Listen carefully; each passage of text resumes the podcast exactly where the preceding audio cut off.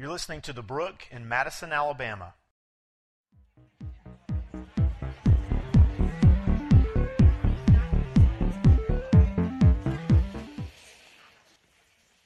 There are certain people that you can typically identify in a crowd.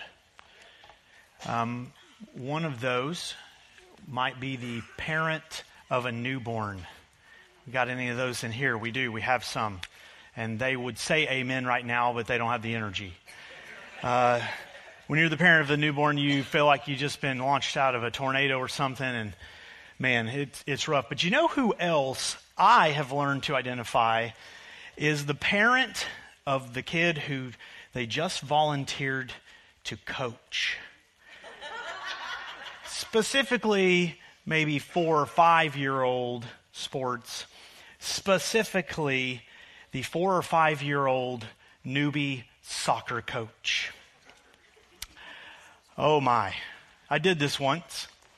For those of you, maybe it's been a while or whatever, I don't know if you've watched 4 or 5-year-old soccer, but have you ever seen a gnat farm? Like when you go outside in the summer and you see all the gnats and they're like somehow like staying together. That's what 4 or 5-year-old soccer is like. It's like the ball's a puppy and everybody's just going after the puppy. And so thankfully I coached 5-year-old soccer with a guy that I got to be really good friends with, and we coached for several years. We coached baseball for several years after this, but After looking back, I kind of began sharing with other people who would go through this after me, hey, you got to think big picture. So if you're coaching like 5-year-old soccer, if you're showing up at the field thinking about a W today, we're getting a win. You're crazy. Like you've got to think much more long-term big picture than this. And so I share with people, you really ought to go into this maybe having just a couple of objectives. For instance, objective 1. If by the end of the season you have taught your entire team, we all need to go the same direction, that's great, okay? Objective 1, everybody's going the same way. You may need to step onto the field right before it starts, huddle them up and remind them, that's our goal, not that one. So we're all going that way. Next half, you're going to have to do it again, but reverse. But so goal 1, we're all going the same way. Goal 2, and again, some of you who are detached from this, you're going to be like, really, that's a goal? Goal 2 is do not leave the field during the game, okay? And again, I know some of you are like, really, that's important? Oh, you just wouldn't even believe. So I put you in. Don't come out unless I tell you to come out. You wouldn't believe all the things that could cause leaving the field, but until the game's over, stay on the field. The Apostle Paul is writing this letter to Titus about what's going on in the church there in Crete, and he's telling him there are some things that you need to attend to. And in this letter, this is what Paul's communicating to Titus. He's giving special instructions to certain groups of disciples within the church. And in doing that, he's saying, Paul, remind everyone, we've got to be going the same direction. We're all on mission. We're on it together. We're all moving the same way. And hey, also, don't leave the field until the game's over. Don't check out. Don't come off of the field. Don't remove yourself from the game until it's over. And we're going to touch this morning on what Paul says to these specific groups of people, but it's going to be in the context of the overarching message that Paul is sending to the entire church, which is this. Gospel belief is always tied, it's inseparably tied to gospel behavior. What we believe about Jesus is always going to affect how we live. If you will take your Bible and open with me to Titus, which in the New Testament you got First and Second Timothy, and then bang, Titus. If you get to Hebrews, you've gone too far. But look with me in Titus chapter 1. And if you remember, a couple weeks ago, we looked at Paul opening this letter by saying Titus, remember in leading the church, I have called you to appoint elders. Here are what these men ought to look like, what their lives ought to look like. Last week, Chad walked us into the next part of the letter where Paul said there are going to be temptations and opportunities for false doctrine, for wrong teaching to come up from within the church, not from outside it, but from within it. And you've got to guard and protect against this. Now look at what he says in chapter 1, verse 16, in talking about the people who would teach or influence this false teaching. He says, they profess to know God, but they deny him by their works. They are detestable, disobedient, unfit for any good work. So false teachers, their behavior does not match the confession, the proclamation of the church. Don't allow this to happen. But now look, Paul turns a corner here, chapter 2, verse 1. He says this, but as for you, teach what accords with sound doctrine. If you've ever thought, what's the big deal with theology? That's for seminary or stuffy people. Why should I care about doctrine, theology? If all we had was this one verse, this would be enough to tell you why you need to care. What you know and what you think and what you believe about God will affect and determine the way that you live. Paul says to Timothy, as for you, teach sound doctrine. False teachers will raise up. They will teach things that may look and sound like the truth, but they are not the truth. Titus, you better care about the truth. Teach sound doctrine. Raise up sound, healthy disciples. Raise up healthy Christ followers. So this is a good point to point out this truth. Healthy doctrine is the normal diet of healthy disciples. Healthy doctrine is the normal diet of healthy disciples. Again, what we believe, what we are taking in, determines, influences how we behave and how we live. Now, if you find a group of healthy disciples, do you know what you have found? You have found the beginning of, if not the, church. You find a group of healthy disciples, you'll find a healthy church. Now, that being said, I think it's important to understand a healthy church, just for the sake of a healthy church, is not the goal, but so that the healthy church might be a faithful witness in a world and to a world that needs to hear and understand the hope of the gospel, the good news of Jesus Christ. So gospel living, gospel behavior, if healthy doctrine determines healthy behavior and healthy living, that gospel living leads to a gospel witness. Now, another important thing here to grab, though. Healthy things grow, but growth in and of itself is not our aim either. If it is, unhealthy things will be permitted. Let me make sure we're all grabbing this. Growth, just for the sake of growth, is never the goal. Let me ask you a question. Don't cancerous tumors grow? Yes, they do. Weeds, if any of you are trying to grow a garden, weeds grow, but tumors and weeds and other things, their growth actually inhibits health, okay? God's primary concern is always for spiritual health over numerical, visible growth.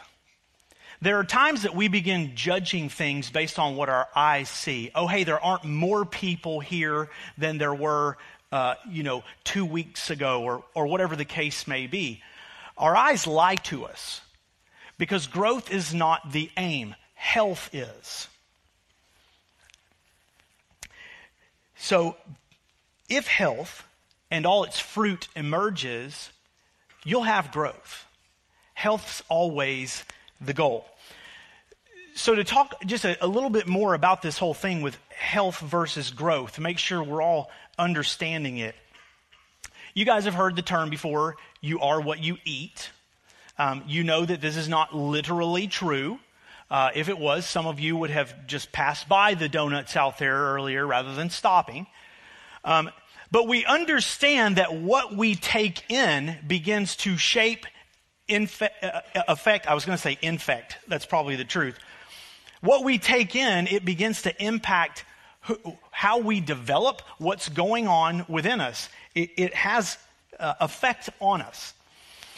And at least like once a year or so, a big portion of us, we kind of like start to live like we think this way. January 1 hits, 75% of the population goes on a diet. Gym memberships explode. But let's talk for a second about this word, diet. There are more diets out there than we could list. There are diets out there that I literally have as much trouble as understanding algebra of understanding what is this again? Like I have friends that have done the paleo diet. I don't understand what you can eat, what you can't eat. I have friends right now who are doing the Whole30 diet. Have you heard of the Whole30? Like you can eat meat, nuts, fruits, vegetables, but you can't have preservatives, you can't have sugar, you can't have...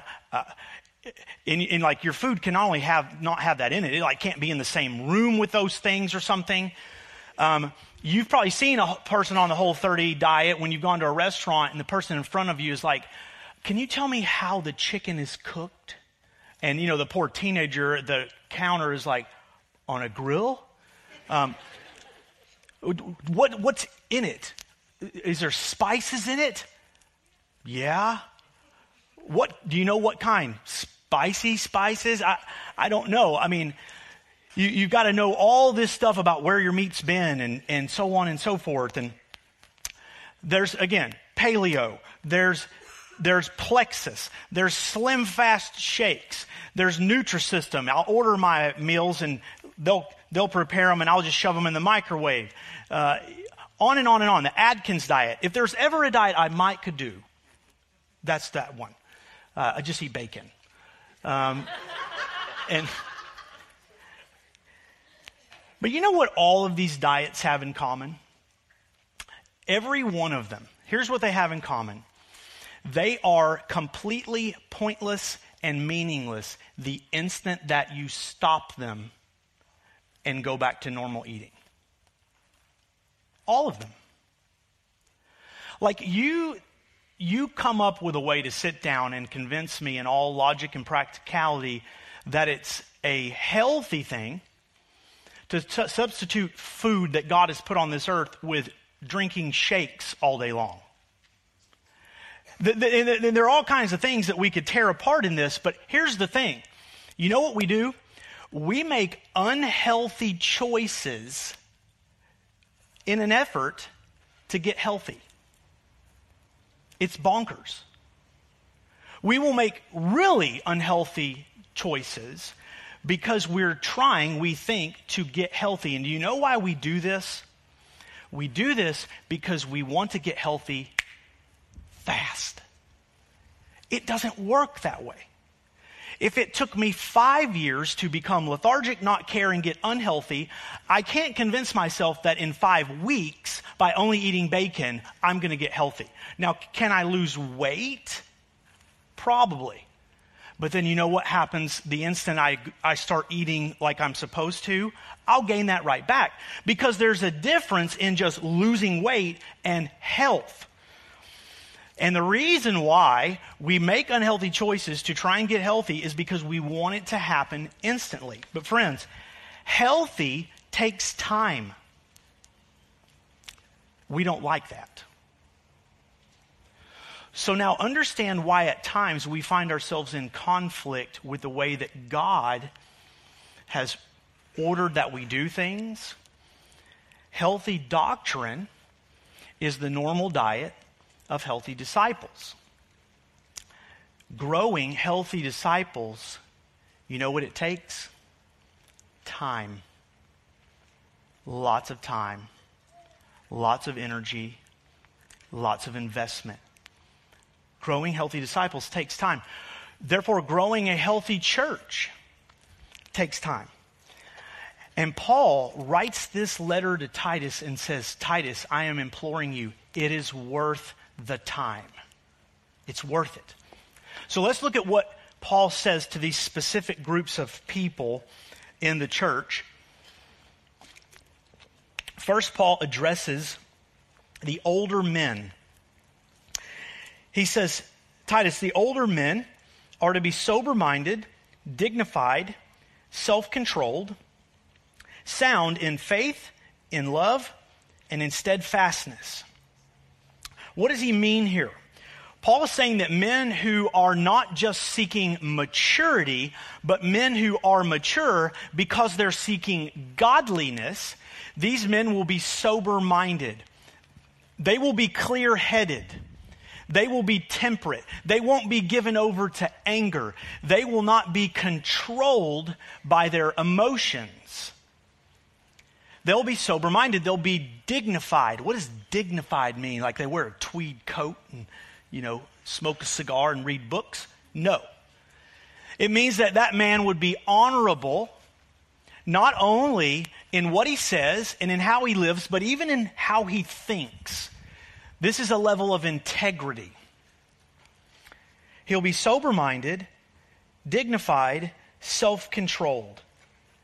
And understanding the fruits of the Spirit, we understand Paul to be saying here that this is a man who will be controlled more than anything else by the Spirit of God. But then Paul says that what enables that behavior, what enables the behavior expected of the older, spiritually mature men is that they are sound in faith, in love, and in steadfastness. In faith means that there's a relationship, a personal relationship with God going on there. Sound in love means there's a personal relationship with others going on there. Steadfastness means that in that relationship with God and in that relationship with others, I will endure and I will persevere whatever comes our way for the sake of those relationships. And that's the character and the life that ought to be lived by those men. Now Paul moves to the older women. Verse 3, older women likewise are to be reverent in behavior, not slanderers or slaves to much wine. They are to teach what is good, and so train the younger women.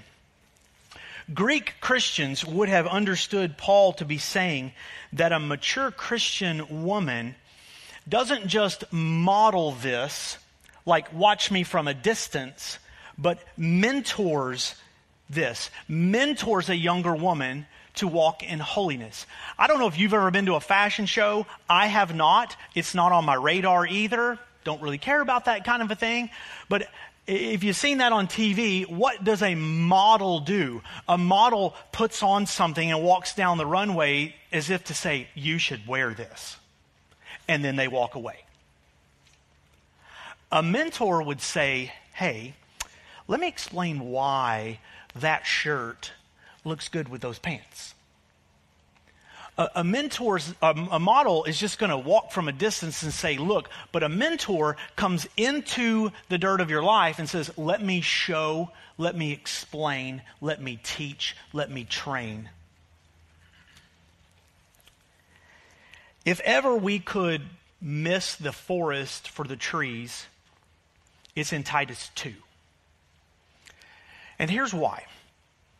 Paul is writing and he's speaking through Titus to specific groups of people within the church, giving these very specific instructions. And so we could get lost in all of that and miss that there is this unifying principle and pattern being set forth for the entire church. Now remember, let's go back to soccer. 5-year-old soccer, what's goal number one? Hey, everybody, we're all going the same direction. Same thing that we need to learn in the church. We are on mission together for the gospel. We are on mission together, moving the same directions to make disciples. That's goal one. So now go back with me for a minute here. Verse 3. Paul says, they are to teach what is good, and so train the young women to love their husbands and children, to be self-controlled, pure, working at home, kind, submissive to their own husbands, that the word of God may not be reviled. Likewise, urge the younger men to be self-controlled. Paul has spoken to the older men and then to the older women about the younger women, and now he's coming back to the older men to speak about the younger men, and now he talks straight to Titus. Likewise, urge the younger men to be self-controlled. And then he says, show yourself in all respects to be a model of good works, and in your teaching, show integrity, dignity, and sound speech that cannot be condemned. The very specific reason that Paul gives Titus to teach the older women is that they are to teach and train the younger women. Now, the language doesn't sound out or spell this out in English, but Paul is mandating that the older men not only be walking in this character in their own life, but that they be passing it on to the men who are coming behind them. As I said, there's this unifying, overarching principle and pattern that Paul's setting forth for the entire church in everything that he's saying here, and this is it. The ownership of discipleship falls on the membership. Lots of ships in there. Don't confuse them. The ownership of making disciples, you know who it belongs to? Every person who is a follower of Jesus Christ and part of the body of Christ. Now, let me explain this a little further. Discipleship is a membership issue. Okay?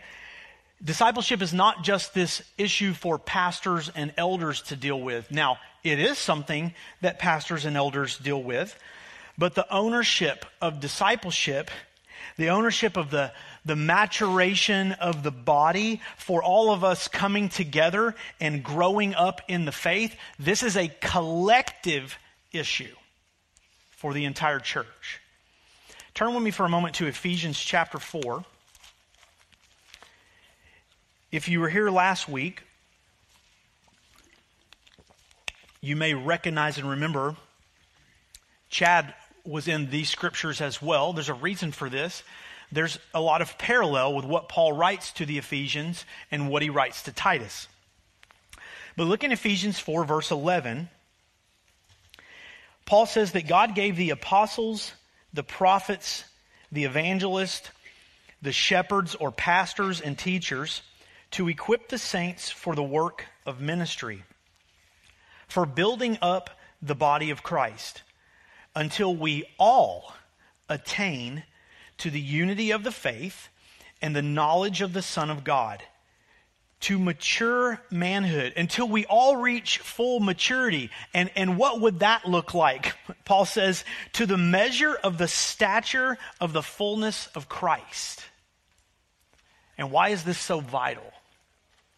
So that we may no longer be like children, tossed to and fro by the waves and carried about by every wind of doctrine. And folks, there are thousands of winds of doctrines blowing through the air today. And they're not all blowing you in the right direction. The ownership for discipleship falls on all of us, and therefore all of us need sound, healthy doctrine. Now, turn with me for a moment to Matthew chapter 13.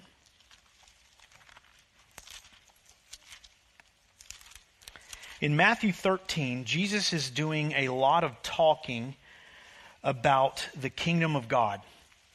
And you know, he talked a lot about the kingdom of God in parables. And Jesus says in Matthew 13, 44, he's talking to his disciples, And he says the kingdom of heaven is like treasure. Awesome. Hidden in a field. Close your eyes for a minute. Close your eyes.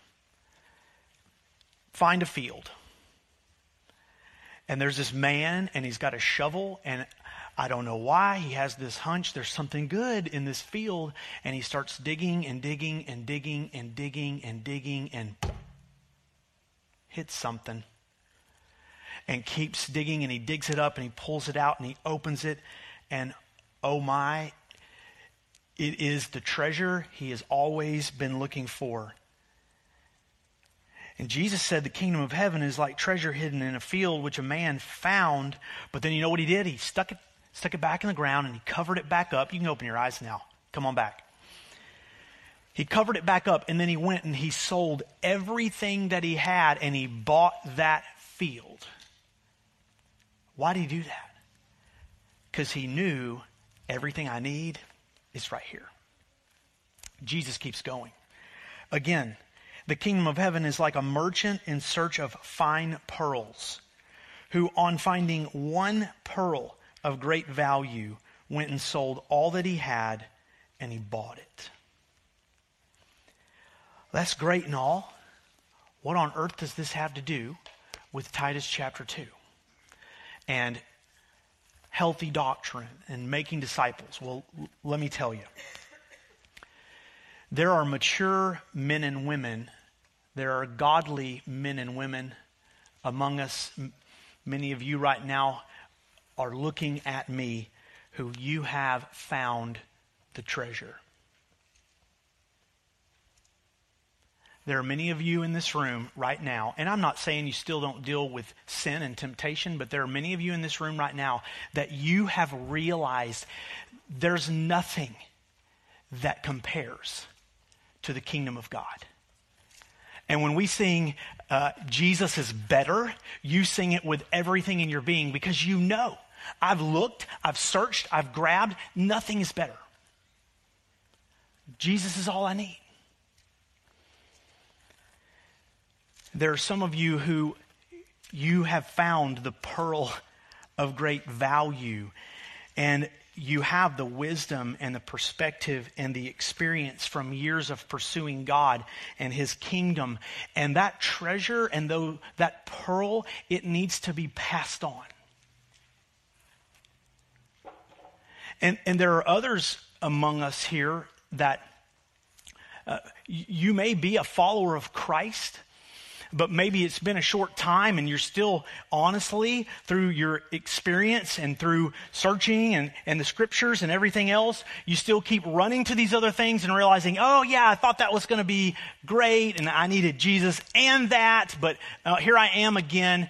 You desperately need someone to come alongside you and say, hey, let me show you where the real treasure is. Why is this relevant? Well, see, if you're running with a crowd of people, and let me be more specific. If your true fellowship in the body of Christ is basically all with people who are all your age, dress like you, smell like you, spend money on the same things you do, watch the same shows, and on and on and on, it's possible that you're walking past and even stepping over people with treasure. But now, from the other side of it, there are others among us here that if our fellowship within the body is really just with people who are all our own age, that look like us and dress like us and smell like us and spend money on the same things we do and watch the same shows and eat at the same places and on and on and on, it's possible that we're hoarding the treasure.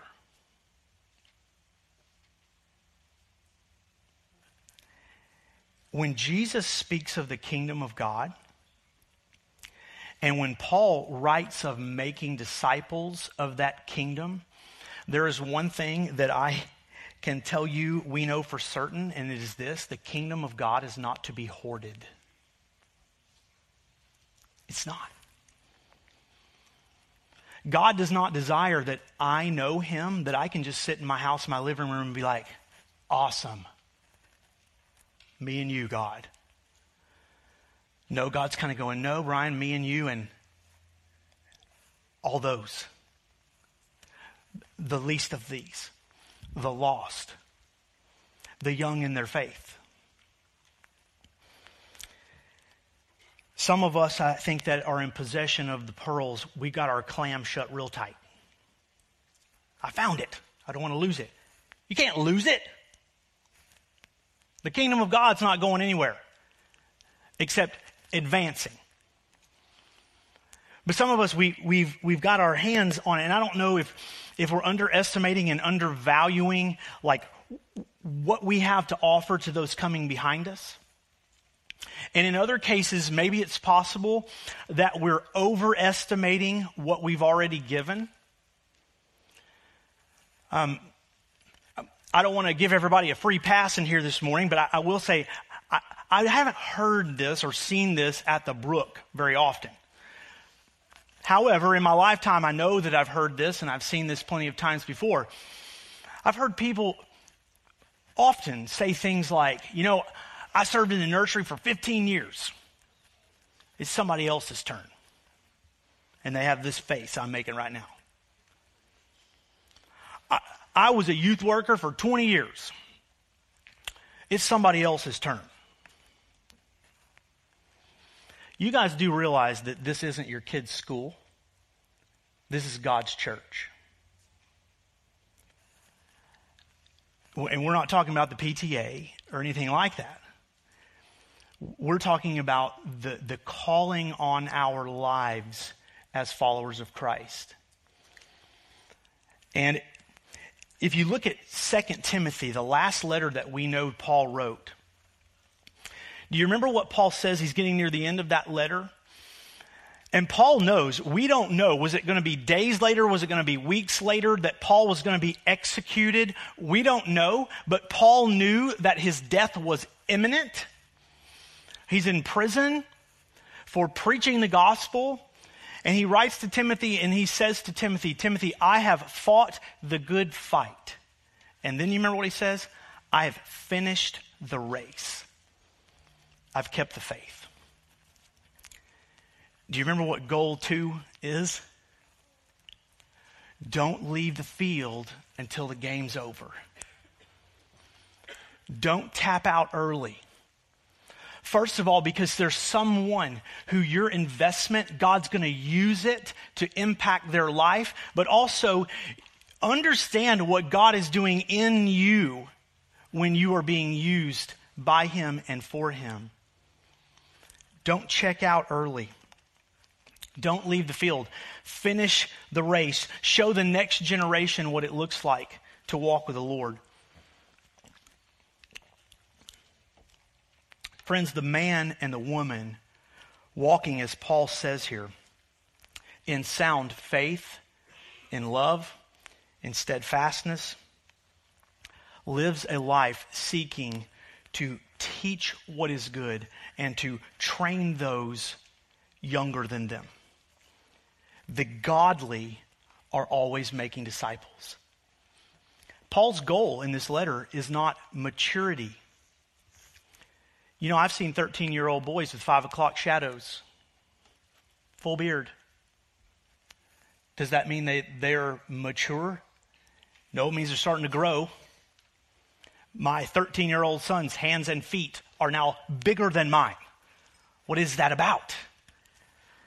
Paul's goal is not just maturity, it's godliness. Because where there is maturity, there's not necessarily godliness, but where there is godliness, there will be maturity. The godly are always making disciples. Friends, as I said earlier, healthy doctrine is the normal diet of healthy disciples. But I believe that hoarded doctrine is the diet of gluttonous religious people. And I just want to say emphatically to you this morning, that's not us. We're not going there. The gospel of Jesus Christ is here to not only change and transform my life, but that so other lives might be transformed through what God does in and through mine. Find a group of healthy disciples, and you will find a healthy church. Find a group of healthy disciples, and you will find a group of people who are daily asking the question, Lord, what's the next step for me today in following you? Lord, what would you have me do? And you know, maybe you're here and you're 55, 65, 70, and you're going, Brian, let's just be honest. Do you honestly think I have something to offer a 15-year-old? Maybe not, but I will tell you, you probably have something to offer their parents. See, the 65-year-old has definitely got something to offer the 45-year-old. And the 45-year-old has definitely something to offer the 25 and 30-year-old. And you know, nobody can impact the life of a 15-year-old like a 25-year-old. Do you see how that works? Just turn around, and I implore you and assure you, God has placed someone in your life, inside the church and out, where he has said, here is an eternal opportunity for you to invest in the kingdom of God in one life. One life. I want to close this morning going back into Ephesians. The ownership of discipleship, it falls on all of us. God gave the apostles, the prophets, the evangelists, the shepherds, and teachers to equip the saints for the work of ministry, for building up the body of Christ, until we all attain to the unity of the faith and the knowledge of the Son of God, to mature manhood, to the measure of the stature of the fullness of Christ, so that we may no longer be children, tossed to and fro by the waves and carried about by every wind of doctrine, by human cunning, by craftiness and deceitful schemes. Rather, speaking the truth in love, we are to grow up in every way into him who is the head, into Christ, from whom the whole body, joined and held together by every joint with which it is equipped, when each part is working properly, makes the body grow so that it builds itself up in love. Healthy doctrine, healthy disciples, healthy church. Let's pray together.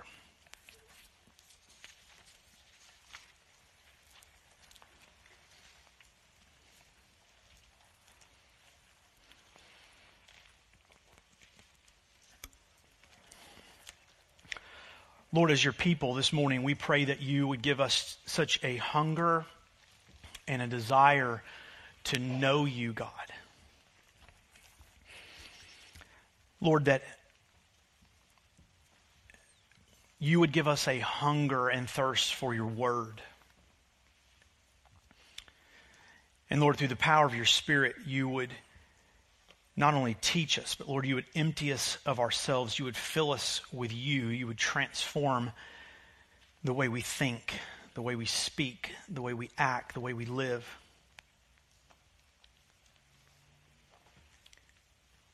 Lord Jesus, would you give us your vision?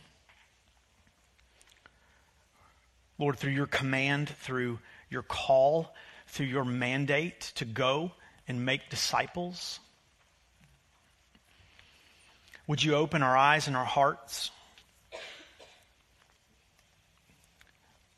Lord, to the opportunity and the eternal privilege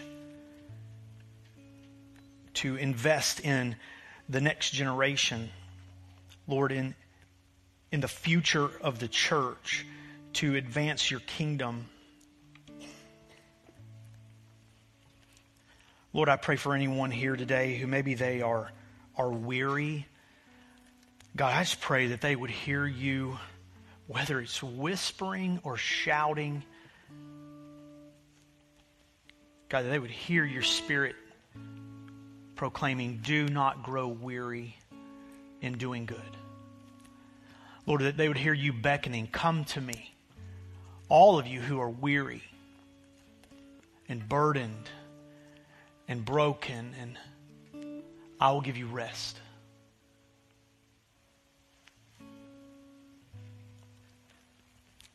Lord, we thank you for the privilege today that we are a part of the body of Christ.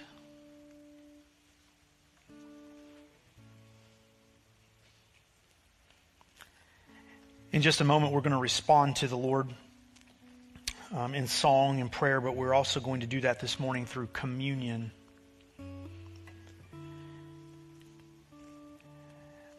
I want to remind you, when we take communion, when we take the Lord's Supper, we do this because Jesus, the night before he died, took the bread and broke it and said to his disciples, this is my body broken for you. He took the cup and he said, this is my blood. This is always going to remind you that my blood was spilled on your behalf.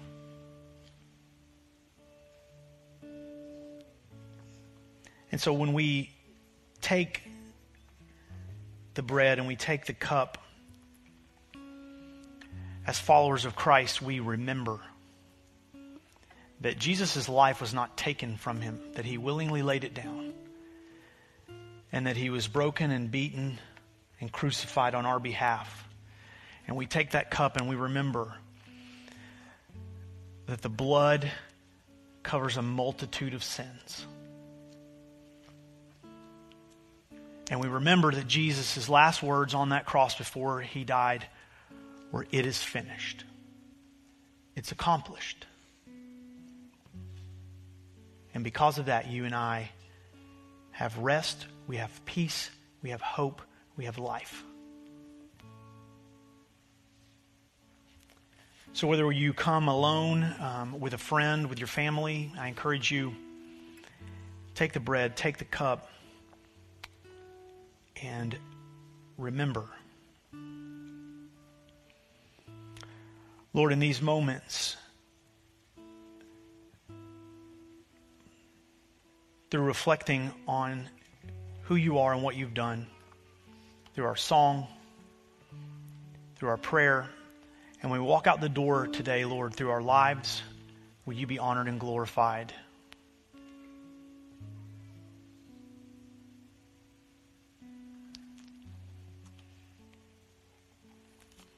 We invite you, when you're ready, to come and take of the bread and the cup. Thanks for listening to The Brook. If you'd like more information about our church or what it means to follow Christ, you can visit our website at thebrookchurch.com.